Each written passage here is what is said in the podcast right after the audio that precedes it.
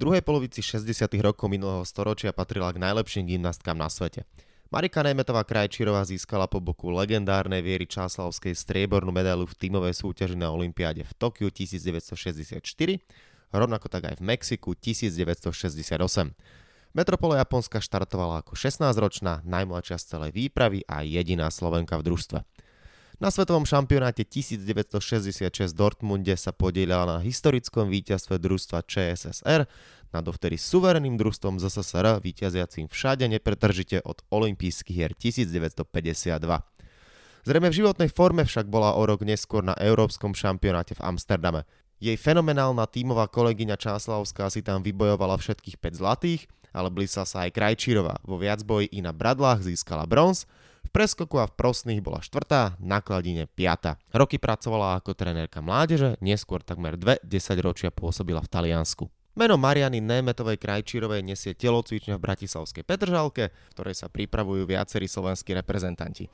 Volám sa Stanislav Benčad a som veľmi rád, že slovenskú gymnastku 20. storočia môžem privítať v ďalšom dieli podcastu Slovenského olympijského a športového výboru.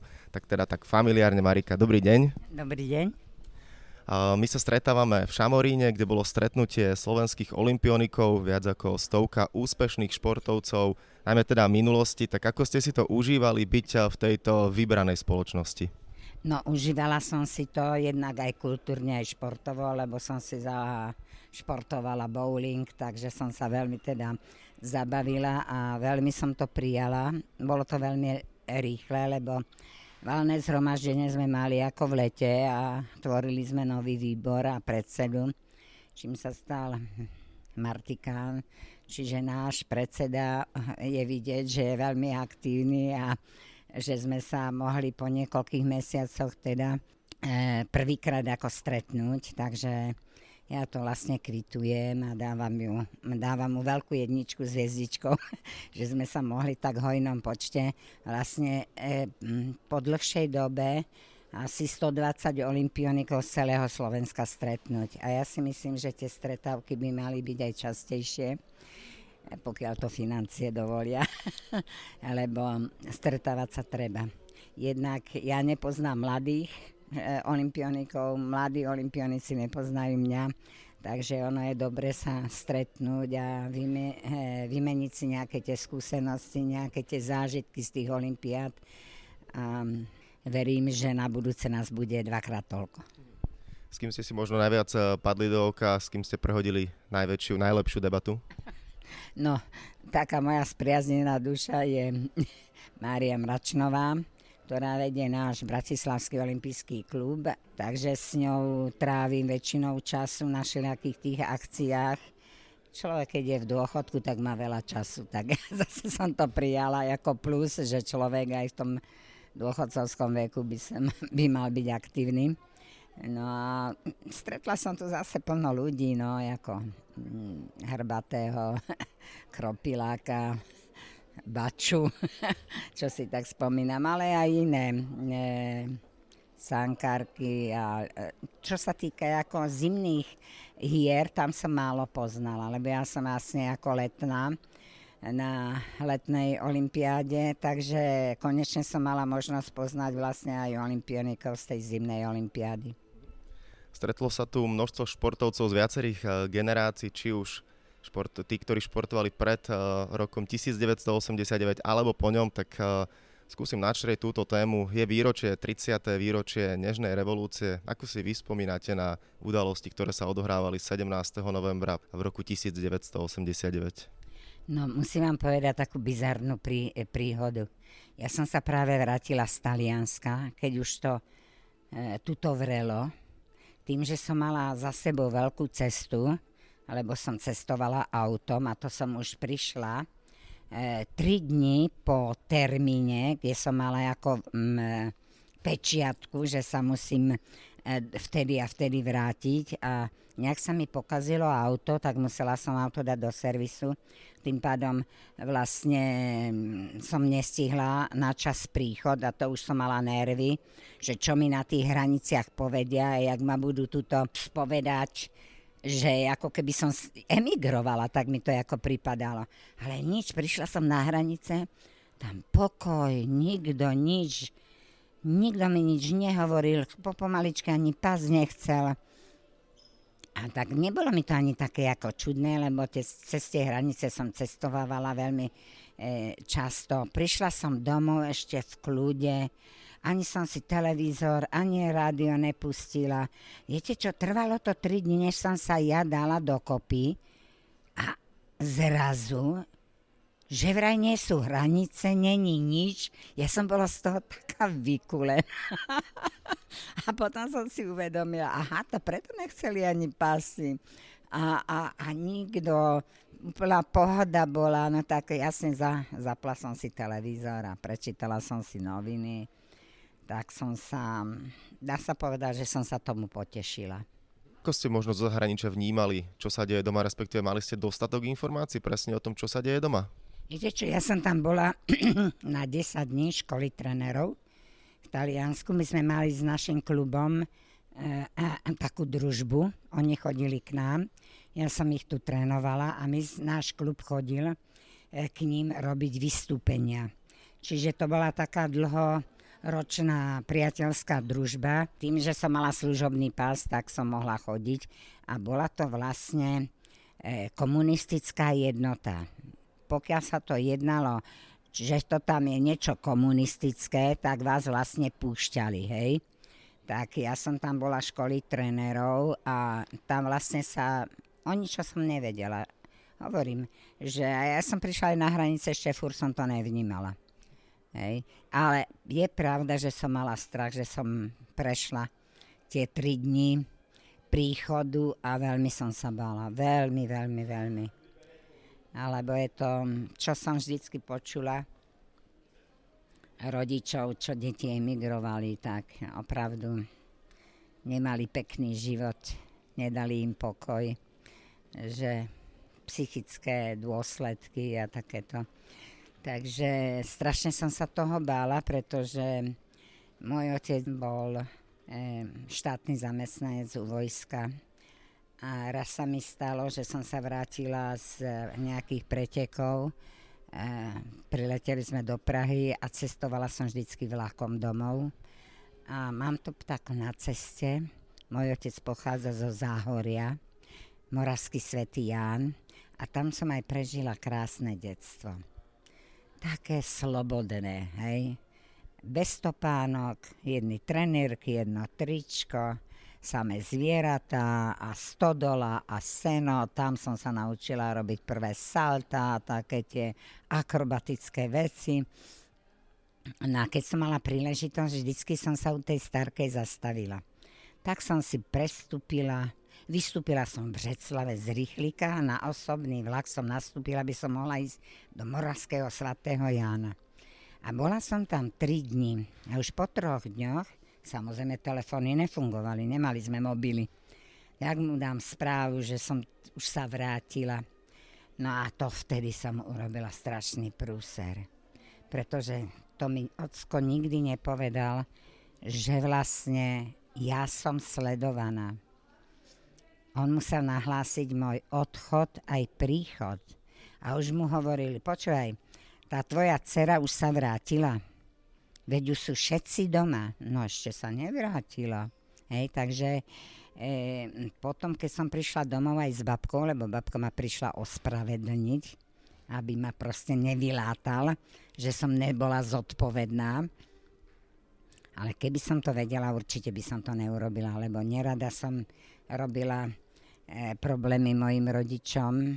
Bola som vychovávaná k presnosti, k disciplinovanosti, lebo ako dcera vojaka, tak nás to ako môj ocko učil a díky vlastne týmto vlastnostiam, čo vo mne vybudoval, možná, že mm, díky jemu som dosiahla, čo som dosiahla. Takže potom mi povedal vlastne, že po každé musím, on musí hlásiť môj príchod. Tak som si to uvedomila opravdu, že som nechtiac vlastne skoro zapričinila takú menšiu katastrofu v jeho zamestnaní. Ako ste vnímali uh, tú zmenu režimu zo športového hľadiska, nielen teda z osobného súkromného a spoločenského, ale športového? Tak si myslím, že ja som vždycky kvitovala to, že ten šport má byť slobodný. Je pravda, že mm, komunistický režim sa športovcami veľmi píšil. Boli sme ich takou veľkou reklamou, čiže štát sa o nás staral a ja som vlastne nič neminula na šport, ani moji rodičia. To bolo len také vreckové. Ale jak som sa stala mm, reprezentantkou, tak e, som všetko dostávala vlastne zadarmo. To bolo vlastne plus pre rodičov, ktorí nemali dostatok peňazí a opravdu tie sociálne slabšie e, rodiny, ich deti mohli v kľude športovať. A športoviska sa budovali. Bohužiaľ dneska musíme len pozdvihnúť našich bývalých športovcov, olimpionikov, ktorí zarobili zahraničí a svoje peniaze našťastie investovali nie vonku, ale doma na Slovensku a vybudovali také krásne areále, aké, kde sme dneska. A že díky tomu vlastne aj tu sa môžu rodiť nejakí tí olimpionici.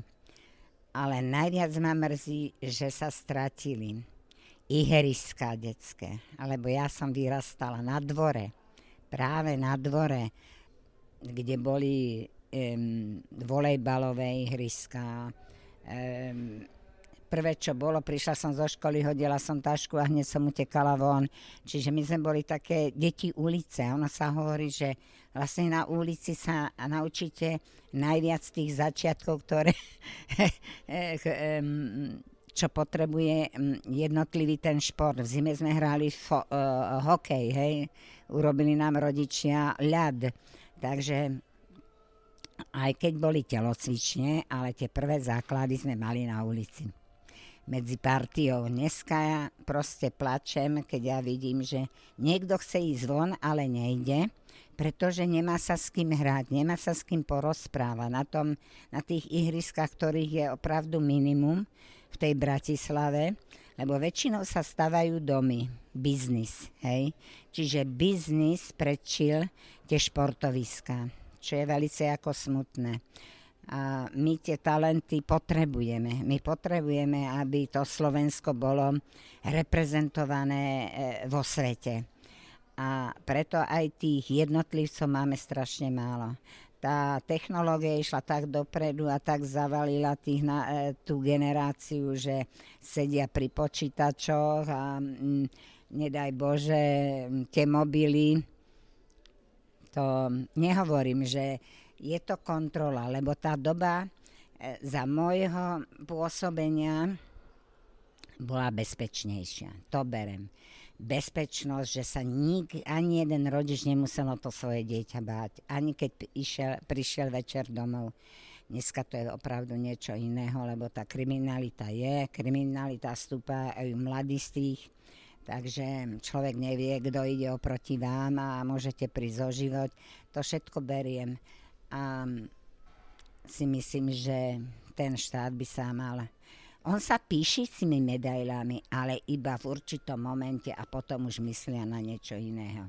Bohužiaľ je to tak, je to realita. Tie rozdiely boli v tom, že ja som aj sama od 12 rokov cestovala vlakom do Prahy a síce dali ma na starosti pani sprievodkyni, ale mm, už v Prahe na papieriku som mala adresu, máš ústa, opýtaj sa, kde to je, hej. A nemali strach. Takže tá bezpečnosť a taká, taká, taká pohoda bola. Aj v tej telocvični tí trenéri mali veľké mo- možnosti. Dneska trenersky, nikto nechce robiť trénera, lebo není to zaplatené. A vieme, že nedá sa trénovať, e, to je ako učiteľ. 4 hodiny príprava, 4 hodiny učí, hej. Presne to je ako tréner, lenže za 4 hodiny sa nedá nič urobiť a tréner nemôže mať to jednu, jednoho cvičenca. má ich viacej rôzne kategórie. Je to veľmi, veľmi náročná práca a my jej obet, obetujeme nie 8 hodín, ale 16 hodín. Pol roka z roka sme na súťažiach, čiže cestujeme, čiže opravdu je to náročné. A preto, že je to tak málo zaplatené, tak aj tí, čo študenti, čo vy, e, výjdu z fakulty telesnej výchovy, tak nechcú robiť trenera. Oni si radšej urobia živnosť, jasne, musia si zarobiť na svoj chlebíček a musia myslieť aj na svoj dôchodok. Čiže e, byť nejakým e, po, e, trénerom v nejakom klube, e, to nemá budúcnosť. Spomínali ste skutočnosť, že áno, počas komunistického režimu sa oveľa viac dbalo na reprezentatívnosť a športom sa špeciálne komunistické krajiny chválili. Na druhej strane, hlavne v tom čase sa prakticky minimálne čo do styku s verejnosťou hovorilo o dopingu, ktorý, treba priznať, bol. Vy ste sa s ním niekedy stretli, alebo ako ste vnímali to, keď eh, možno niektorí zo západu mali podozrenie, ale v tom čase sa ten doping až tak neodhaľoval ako v dnešnej dobe? Tak, um, odhaloval sa, ale bolo to tak, že kto získal medaile, prvé tri družstva alebo jednotlivkyne, tak tie e, jednotlivkyne tie postupovali. Hej? A z družstva sa vždycky vyberali dvaja, náhodne. To nikdy nikto nevedel. Čiže ja som sa, nikdy som nebola vybraná, nikdy sme nebrali dopingy, lebo sme to nepotrebovali. Či nám niečo dávali, to sme o tom nevedeli, lebo sme väčšinou sa pripravovali v tom eh, športovom centre Nimburg, ale pochybujem, lebo to by sme na sebe asi cítili. Hej. Či to brali iné športy, to nemôžem povedať, ale za nás, u nás sa nikdy proste doping nedokázal a ani sme ho vlastne nebrali. Ale vieme, že už to začínalo, tých medailistov tých kontrolovali. Či to bolo um, až na takej úrovni, to určite nebolo. Ono sa to postupne vždycky zlepšovalo a ja som zásadne proti droge. Preto ja si myslím, že ten športovec to musí dokázať vlastne tou svojou prirodzenosťou. Buď na to má, alebo na to nemá. Ale aby získaval medaile díky dopingu, tak je to veľmi smutné. A oni si ani neuvedomujú, čo všetko ten doping, jak zasahuje do toho ľudského organizmu, že to je proste, oni keď to prestanú brať, tak oni sú vlastne psychicky na dne. Musia navštevovať psychológov, psychiatra, sú poznačení vlastne na celý život. Ja si myslím, že tá prirodzená cesta je vlastne tak krásna cesta, kde to človek povie, áno, dokázal som to bez vonkajších vplyvov, je to moja zásluha. A to je na tomto pekné. Vy ste počas kariéry, ako som to povedal, na dvoch olympiádach eh, získali medailu. Špeciálne sa chcem spýtať, ale na rok 68 Mexiko. Je to, uh, takisto to bolo veľmi hektické obdobie, čo sa dialo nielen v Československu, ale vlastne aj v Mexiku, pretože tam bola takisto študentská revolúcia žiaľ niekoľko stoviek ľudí takisto tam prišlo o život. Ako ste všetko vtedy vnímali? 20-ročná Pražskú jar, obdobie augusta 68, následne príchod do Mexika a tam niečo podobné. No zase mám takú príhodu, že sme boli, e, pripravovali sme sa na to Mexiko v Šumperku a tam bola tiež taká ako ubytovňa, e, takže sme spali vlastne priamo v telocvični a z toho 20. na 21. som sa zobudila, všetci už, všetky moje e, spolu bývajúce už boli hore a ja im hovorím, viete čo, taký sen som mala, že celú noc nado mnou lietali lietadla. A oni sa na mňa pozerajú a hovoria, ale Marika, to sa ti nesnívalo, to je, to je pravda. E, akože nás obsadili. A no tak ja som bola z toho, prvé som im nechcela veriť, ja som si myslela, že si robia zo mňa srandu. Tak som sa obliekla, zobrala som si bicykel, správcu telocvične a išla som sa presvedčiť. Už len to podvedomie, že som bola jediná, ktorá mala ako um, rodiča v armáde.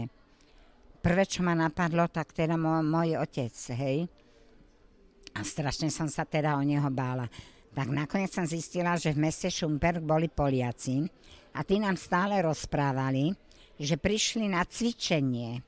No a tak my sme ich presviečali, a ja medzi nimi, medzi tými obyvateľmi Šumperka, že to není pravda, že ich sem vyslali, aby nás tu na obsadili.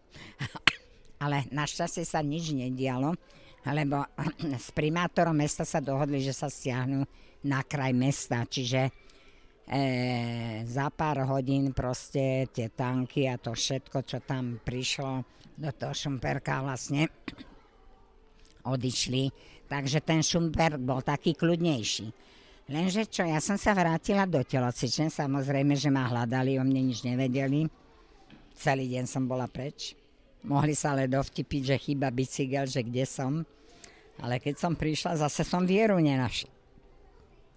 Takže vieru hneď e, zobrali a schovali ju v horárni. Hej. No a teraz čo budeme ďalej robiť. Či pôjdeme na tú olympiádu alebo nie, lebo oni nám vlastne zasiahli do našej prípravy. Hej? Tak e, asi jeden, lebo dva dní sme netrenovali. Naši trenéri riešili tento problém s vedením hore a sme sa nejak dozvedeli, že veľká solidarita zvonku je na našej strane a že Rusom nedajú vlastne víza. A my sme si to hneď uvedomili, že keď nepôjdu Rusi, nepôjdeme ani my. Takže boli sme také smutné. Na jeden týždeň nás rozpustili, išli sme domov. Ja som vedela, že v Bratislave je stane právo Ježiš, teraz som si povedal, no ja keď prídem po 8, čo teraz ja budem robiť, hej? Človek opravdu mal um, strach.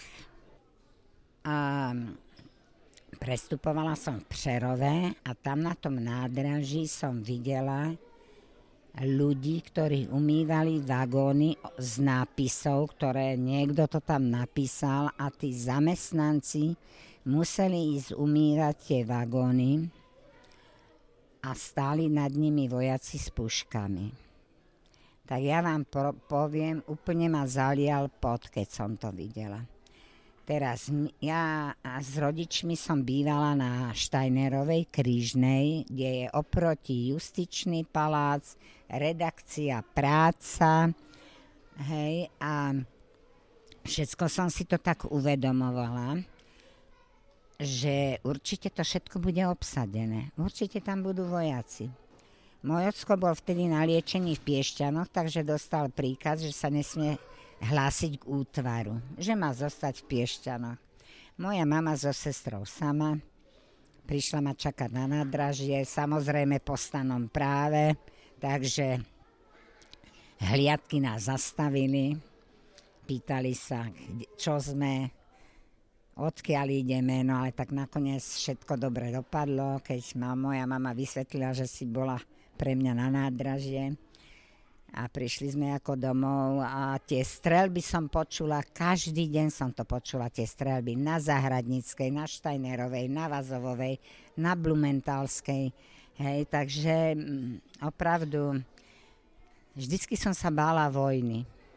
Bola, narodila som sa po vojne, čo som bola snáď dieťa šťastení, že nezažilo tie hrôzy, ktoré som vydávala v televízii e, a čítala v novinách.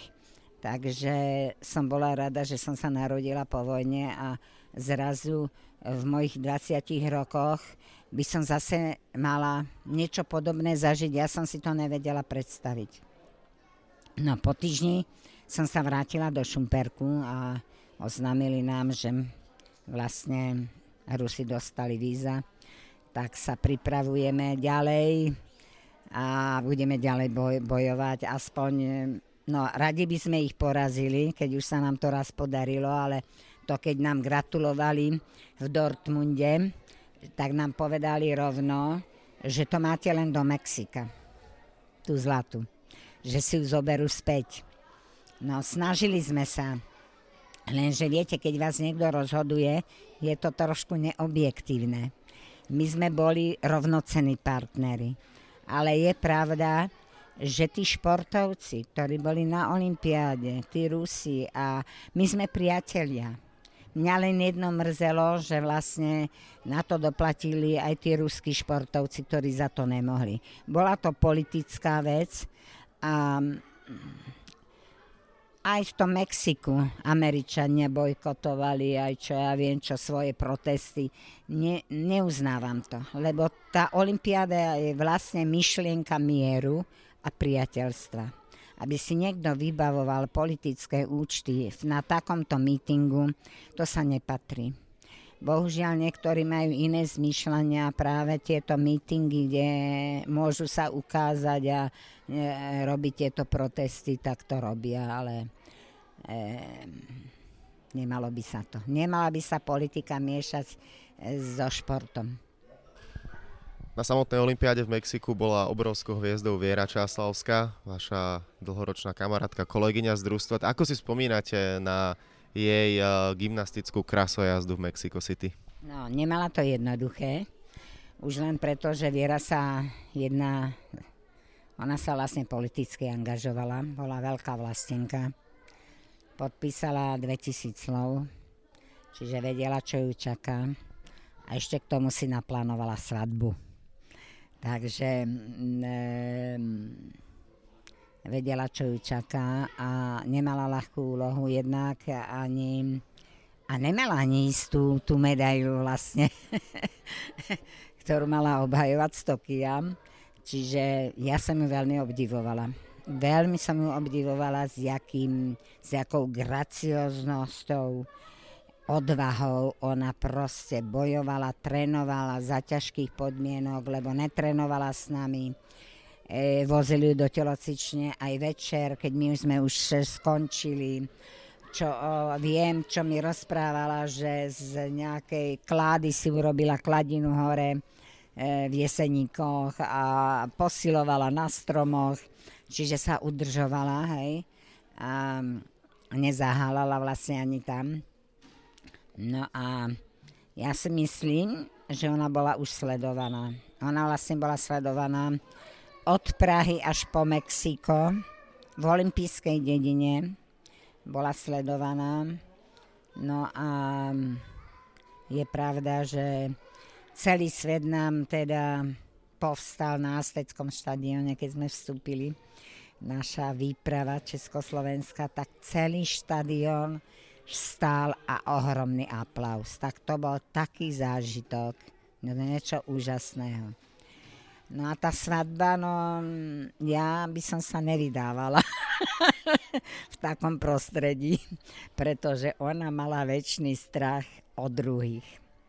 To, bol, to bola tlačenica, to hrozilo úrazmi. V tej katedrále to boli vylezenie na tých svetých sochách občas niečo padlo, tak ona vždycky hovorila, Ježišmaria, tam niekto padol, hej. Čiže ona si tú svadbu ani nemohla vychutnať. My sme vôbec nemohli po obrade výjsť von z katedrály, lebo by nás asi ušlapali. My sme boli v kopke skrytí. My sme tam čakali 3 hodiny, až sa tam dáv rozíde. Takže na svadobnú hostinu sme prišli asi o 3 ráno čo sme boli prekvapení, že nikto nejedol, všetci nás čakali, až prídeme. V jednej e, jedálni v olympijskej dedine sme mali takú aj s pozvanými hostiami, čo si Vierka vybrala, tak sme mali takú svadobnú hostinu. No tak e, Mexičania ju milujú. Takisto ako Japonci, to je pre nich ikona. A ona opravdu bola gymnastka veľmi elegantná. Hej a už ten jej úsmev, ja som vždy povedala, že ona má tak krásny úsmev a tak krásny smiech, hej, že mm, to musí nakaziť ľudí. Musí, e, okamžite si ju za, zamilujú. A jednak bola veľmi dobrý človek. Nikdy neodmietla. Ja, ja neviem, keby aj žobráka, bezdomovca stretla na ulici, aj s tým sa porozpráva. Ona nás stále zdržovala. My keď sme s ňou niekde išli, my sme fur stáli. My sme urobili 2-3 kroky a už zase sme stáli, lebo ona bola tak, ona tým, že bola blondína, tak bola strašne nápadná. Čiže každý ju poznal. aj malé, aj malé dieťa. Hej? Čiže tá gymnastika v týchto dvoch krajinách e, je číslo jedna. Hej? Takže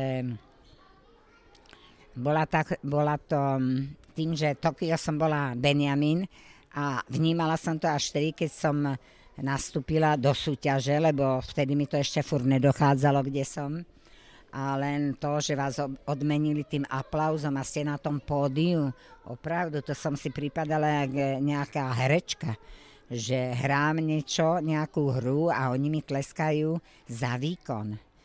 Ale tu mi tleskali za ten výkon športový, tak až vtedy som si to tak začala uvedomovať.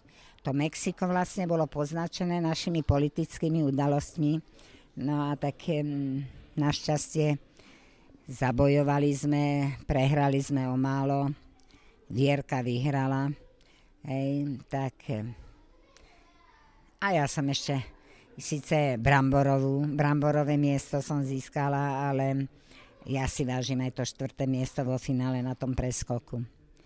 No a posledná olimpiáda, tá už bola taká smutná, to bola posiata krvou, takže na tu si spomínam čo najmenej lebo jak som hovorila, že tá politika by sa nemala využívať na tieto účele, lebo to sú športovci, ktoré sa pripravujú 4 roky a prídu si sem zmerať sily s ostatnými a v takom miery. Takže tieto tri olimpiády nás takto aspoň takto poznačili. No. Áno, žiaľ, veľmi neslavne 1972 poznačený Mníchov, spomínaný, kde ste takisto teda figurovali na Olympiade. Ešte sa ale vrátim k Viere Čáslavskej. Mala následne tým, že bola disident, značné problémy. Určite také aj pre ňu asi zadozučinenie nastalo takisto po roku 1989, kedy sa dostala ako poradkyňa k prezidentovi Václavovi Havlovi. Ako ste s ňou, alebo teda boli ste často stále v kontakte, rozprávali ste sa o bežných problémoch až vlastne v priebehu tých následných 10 ročí? No, ja, Vierka končila v, na Olympiáde v Mexiku a ja som končila v 72. Už 24 ročná. Ja som sa hneď po aktívnej e, kariére stala trenérkou z povolania a mm, bola som zaradená do Československého olympijského výboru spolu s Vierkou, tak často sme sa naštevovali už ako aj maminy. Takže e, v Prahe sme si zašli na kávičku, ale to už boli také rozhovory nie o gymnastike, ale skôr také súkromné. Takže bolo to vždy milené, že sme sa ako stretli ale jak hovorím, 89. rok a ja som v roku 1991 odišla na 20 rokov pracovať do Talianska. Ja som prijala ponuku, lebo som nevedela vlastne, čo sa doma bude diať. Moju telocvičňu na Trnavskej prevzali ľudia, ktorí proste, ktorým som nedôverovala. Aj som mala pravdu, lebo moju jednotu pripravili na mizinu, moju telocvičňu vlastne musel prevzať e, Inter, dovtedy to bola telocvične TJ Vinohrady BSP, takže mm, nemala som iné východisko a potom prišla taká rýchla ponuka z toho Talianska, kde som ja chodila vlastne školy tých trénerov, že som si povedala a prišla, prišiel asi moment, že by som mala vyskúšať a pomôcť niekde inde.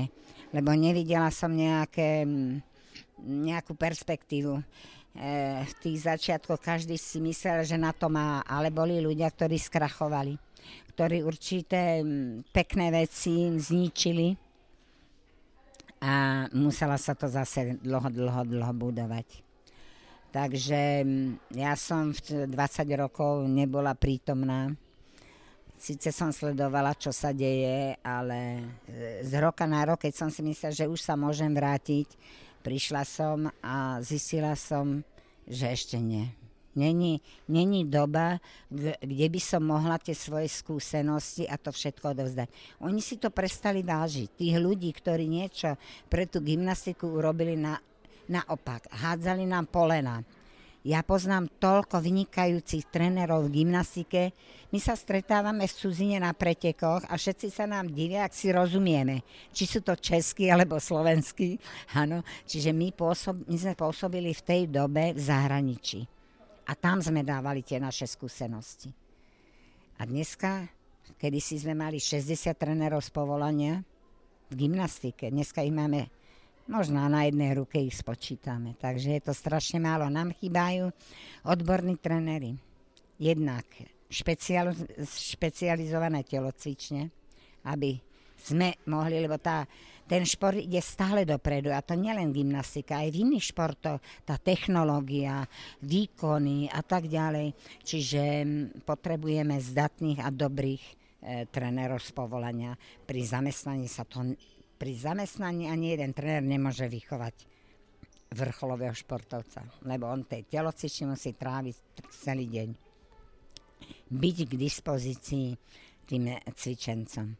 Takže to obdobie, tá, tá, než sa tá, tá normalizácia a to všetko je ako dialo, ono to máme 30 rokov, že? Ale ja si myslím, že tých 30 rokov ubehlo strašne málo sa urobilo pre ten šport. To, čo som povedala, že klobúk dole pred niektorými športovcami, ktoré investovali svoje zarobené peniaze vonku a vrátili sa. Ja skladám proste poklonu. Lebo to tu zostane a v týchto podmienkach sa dá vychovať nejaký ten olimpionik ale nie v podradných podmienkach, kde sa ten tréner borí ešte aj s financiami, lebo dneska musíte všetko zaplatiť. Vtedy sa neplatili telocvične, boli sme tam celý deň, nikto neriešil, koľko elektriny spálime. Hej. Dneska to ide vlastne to, že väčšinou tých telocviční to sú všetko súkromné alebo mm, sú v podnajme a mm, chod telocviční strašne veľa stojí náradie stále sa zdokonaluje a to, to tiež, keď nemá ten cvičenec to náradie, na ktorom bude súťažiť, tak potom príde a všetko pokazí, lebo nemá to odskúšané. Čiže a sú, sú to strašne drahé veci. No, na záver trošku prejdem, alebo teda prejdem absolútne do súčasnosti. Sledujete naďalej, predpokladám, asi dianie v gymnastickom svete. A špeciálne sa chcem spýtať na američanku Simon Bilesovú, ktorá je obrovskou hviezdou súčasnej gymnastiky. Ako ju vnímate a celkovo, ako sa, s akým pohľadom sa pozeráte na vývoj uh, svetovej gymnastiky? No ja by som to zhrnula i takou, takou peknou vetou. Dneska e, robí gymnastiku celý svet a dobre. A to je ten rozdiel medzi nami. Svet nezaspal, sledoval vývoj gymnastiky, budoval gymnastické haly, a keď vidím na tých e, sieťach, jaké majú vybudované telocvične, koľko majú trénerov, tak si zaspomínam na moje obdobie, keď, kedy to fungovalo. Hej? A my sme zaspali. My práve to, že nemáme vybudované tu mod, tie moderné telocvične, tie pomôcky pre toho trénera, jak nacvičovať, lebo tá gymnastika sa nemôže zastaviť. Ja som robila kotule, premety zad, najviac salto o 360 stupňov. Dneska, dneska to sú neuveriteľné veci, čo oni vymýšľajú. A bude, bude tá gymnastika napredovať. U nás každé 4 roky sa menia pravidla. Čiže keď sa vynajdu nejaké nové prvky, niekde ich musia zaradiť. Musia sa nahlásiť, komisia ich schváli, lebo ich neschváli a už dostane nejakú tú známku. A samozrejme meno toho športovca. Takže tá gymnastika stále vymýšľajú, ide hore a tým aj prispôsobujú tie továrne, čo vyrábajú vlastne to nárade, že teda palubovka je pružnejšia, mostiky sú pružnejšie, e, bradla sa úplne zmenili. Ja som cvičila tak, že sme tam robili prvky, čo sa narážalo na brucho. Hej.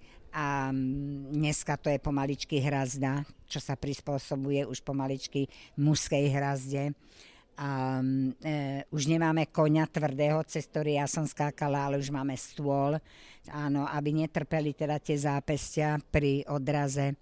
Čiže opravdu tá technológia pomáha tým cvičencom vymýšľať ťažké veci. Je to síce risk, všetko je risk.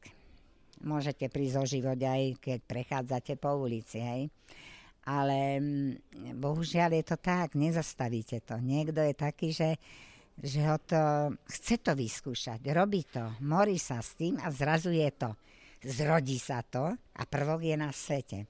Čiže ja tým, že ja som nikdy neprestala chodiť do telocvične, ja ešte chodím aj dneska, trikrát do telocvične, venujem sa vlastne mládeži, Nerobím vrcholový šport, lebo už fyzicky na to nestačím, ale mm, robím mm, gymnastika pre radosť. No a tak všímam si nejaké deti, či náhodou niečo v nich nie je. E, nejaký ten talent, či tam neobjavím. A samozrejme, že mm, moja gymnastika nezostala iba v mojej rodine, ale preniesla som to na moju dceru, ktorá si takisto zamilovala toto povolanie a je trenérkou z povolania v Maribore v Slovinsku, kde žije s rodinou. No a pokračuje gymnastika mojou vnúčkou. Moja vnúčka má 15 rokov, je to Zala Bedeny, ktorá je slovinskou reprezentantkou a už niekoľkokrát reprezentovala na majstrovstvách sveta v Európe a keď je možnosť, tak sa idem na ňu pozrieť. A veľmi sa na to teším, že sa tam stretnem s mojimi takými idolmi, hej, ako mm, Oksana Suchovitina, ktorú uznávam a skladám klobúk dole, že ona 8 olimpiád Tokio bude mať 45 rokov a ešte dosahuje opravdu svetové výkony. To nestojí len na kotuloch. Ona aj v tom svojom veku je schopná sa učiť a prispôsobovať tým novým pravidlám. Čo sa týka Simony, tak to je, e, to je taký zvláštny prípad Hej, ona je veľmi maličká. Má tuším 142 cm, čiže predstavte si, že ja mám 152, čiže ona je o 10 cm ešte odo mňa nižšia. No a práve týmto menším gymnastkám sa veľmi dobre e, robia tie nové veci. Lebo nemusia prenášať tým dlhš- e, doma dlhšie nohy, a kto je vyšší, Hej. O to, tam už je to obmedzené, nemôže si šeličo dovoliť. Všetko musí prispôsobovať tomu telu. Keďže tá Simona je maličká, je dynamická, lebo ona opravdu máte svaly, máte nohy, to je tá, tá dynamika, keď ona dupne do, toho, do tých prosím, do tej palubovky, tak opravdu má možnosť sa trikrát obrátiť v tom vzduchu, hej. A oni majú ten svoj systém e, postavený, tie Američanky, úplne ináč, ako tie sovietky. Tie sovietky stále, to je klasika, balet, základ, elegancia. Keďže tie Američanky stavajú všetko na tej obťažnosti, lebo tie pravidlá sú nastavené tak, že môžete aj spadnúť, pokaziť a ešte furt sa môžete stať olimpijskou výťazkou. Pretože to záleží na tom, akú obťažnosť má v zostave. Čím ťažšie prvky, tým ide z východzej známky vyššej. Čiže aj keď pokazí, ešte fur môže získať tú vysokú známku. Tak e, nemôžem sa do toho miešať, lebo ja už moc tomu nerozumiem. Ale e, díky tomuto, týmto pravidlám tá Simona proste a tej svojej výške a tej dynamike, čo ona má, tak vlastne mm, získava. Ináč na bradlách to nemôže získať, lebo to je jedine nárade, kde jej postava nevynikne a nikdy nebude elegantná. Tam práve naopak tá belgičanka, francúzska a, a angličanka a rusky, tí to sú bradlovky, hej, to sú špecializácie ktoré opravdu na tých bradlách sú krásne elegantné, keďže tá Simona tam nevyznie. To je jediné nárade. Kladinu získava zase len obťažnosťou, alebo ani na tej kladine nevyznie. Viete, keď to tam nemá tú gracioznosť. Prostné oni stavajú proste na takých rock'n'rolloch, jazzoch, muziky. Hej, klasická muzika by tej Simone ani sa nehodila, lebo nemá tú pohybovú kultúru. Hej. To je všetko na takom jazze, na takom pohybe prirodzenom. Tak ako, ne, takže zase len tá obťažnosť. Ale čo teda kvituje mi jej ten preskok? Na tom preskoku tá technika, tá dynamika, to všetko, čo je v nej, to tam opravdu vyniká nad všetkými tými gymnastkami. Takže ona zaslúžene máte medaile díky pravidlám gymnastiky. Takže je to obdivuhodné, lebo teraz stála dva roky, si dala pauzu a za mojej éry, keď ja som prišla ako 16-ročná, ja som zavodila s 30-ročnými. Hej, ja som odstavila Evu Bosákovú na majstrovstvách republiky, ktorá sa chystala na Tokio a ona skončila 9. a ja 4. Hej.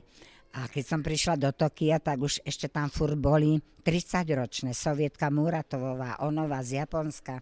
Takže ja už keď som končila v 72. tak bola éra, že 24-ročná už som stará. Hej. A dneska máte dobu, kde sa vracajú Nehovorím Oksana, ktorá je výnimka, ktorá opravdu, to je už zapísaná v Guinnessovej knihe, tu už nikto neprekoná. Ale vrátila sa Rumunka Ponor, vraca sa Dragulesko, 36-ročný. Hej, čiže je vidieť, že tie krajiny, ktoré kedysi mali príjm, však aj Rumunsko, hej, sa prvýkrát nedostalo na Olympiádu. To je strašná katastrofa pre tých Rumúnov, hej. Ale dostal sa tam 36-ročný Dragulesko, hej. A klobúk dole aj pred ním, že sa teda vrátil. A zase chcú pomôcť tomu štátu získať nejaké tie medaile a fur pripomínať, že opravdu sú svetovou liahnou najlepších e, gymnastov. Takže mm, to všetko záleží od životného štýlu a, a prostredia a rodinného zázemia, či majú vlastne čas sa pripraviť lebo tá gymnastika je strašne náročná aj časovo, aj finančne a, a musí slúžiť zdravie, lebo keď nemáte zdravie, tak tam končíte.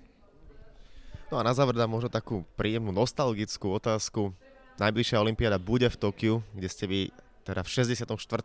takisto v Tokiu debutovala pod 5 olympijskými kruhmi, vtedy ste mali už spomenutých 16 rokov. Možno sa tak trošku keď sa tak nad tým zamýšľate, už to máte tak pred očami, že bude to také nostalgické pre vás, že sa vám budú premietať tie okamihy z vašich tínedžerských liet na Olympiádu v roku 1964? No, dozvedela som sa, že som taká asi nominovaná ako čestný host našim olympijským výborom, že by som mala do toho Tokia letieť. Ešte nepredbieham, lebo pokiaľ nesedím v lietadle a smer Tokio, tak tomu nechcem ani veriť ale veľmi ma to potešilo, lebo vrátiť sa po toľkých rokoch do toho Tokia a vidieť, kde ja som vlastne bola, neviem, či je novo postavená hala gymnastická, ale už som ju videla, je veľmi pekná tak samozrejme, že sa, ma, že sa mi tam budú premietať tie spomienky, že Ježiš Maria, tuto som vlastne bola a získala som tú medailu, že? Tak e, teším sa na to, jednak na tie súťaže sa teším samozrejme na stretnutia s mojimi priateľmi z gymnastickej branže. A mm, teším sa na to. No. Verím, že tie zážitky budú silné. Od nás tam ide Barborka Mokošová, ktorá splnila kritéria. Tak sa teším, že budem aspoň mať tam jedno želiesko, ktorému môžem fandiť. Hej, tak verím, že to bude úžasný zážitok. Praví pre podcast Slovenského olympijského a športového výboru Marika Nemetová Krajčirová, gymnastka 20. storočia na Slovensku. Ďakujem veľmi pekne za veľmi príjemné rozprávanie. Nech, si to, nech vám to teda vyjde, nech to Tokio si užijete a hlavne ešte pevné zdravie do ďalších rokov vám želám. A ja vám veľmi pekne ďakujem. Olimpijský podcast vám prináša exkluzívny partner Slovenského olympijského a športového výboru, spoločnosť Typos, generálni partneri Toyota a 4F, a hlavní partnery Dôvera, Slovenská sporiteľňa, Kooperativa, Transpetrol a Matador.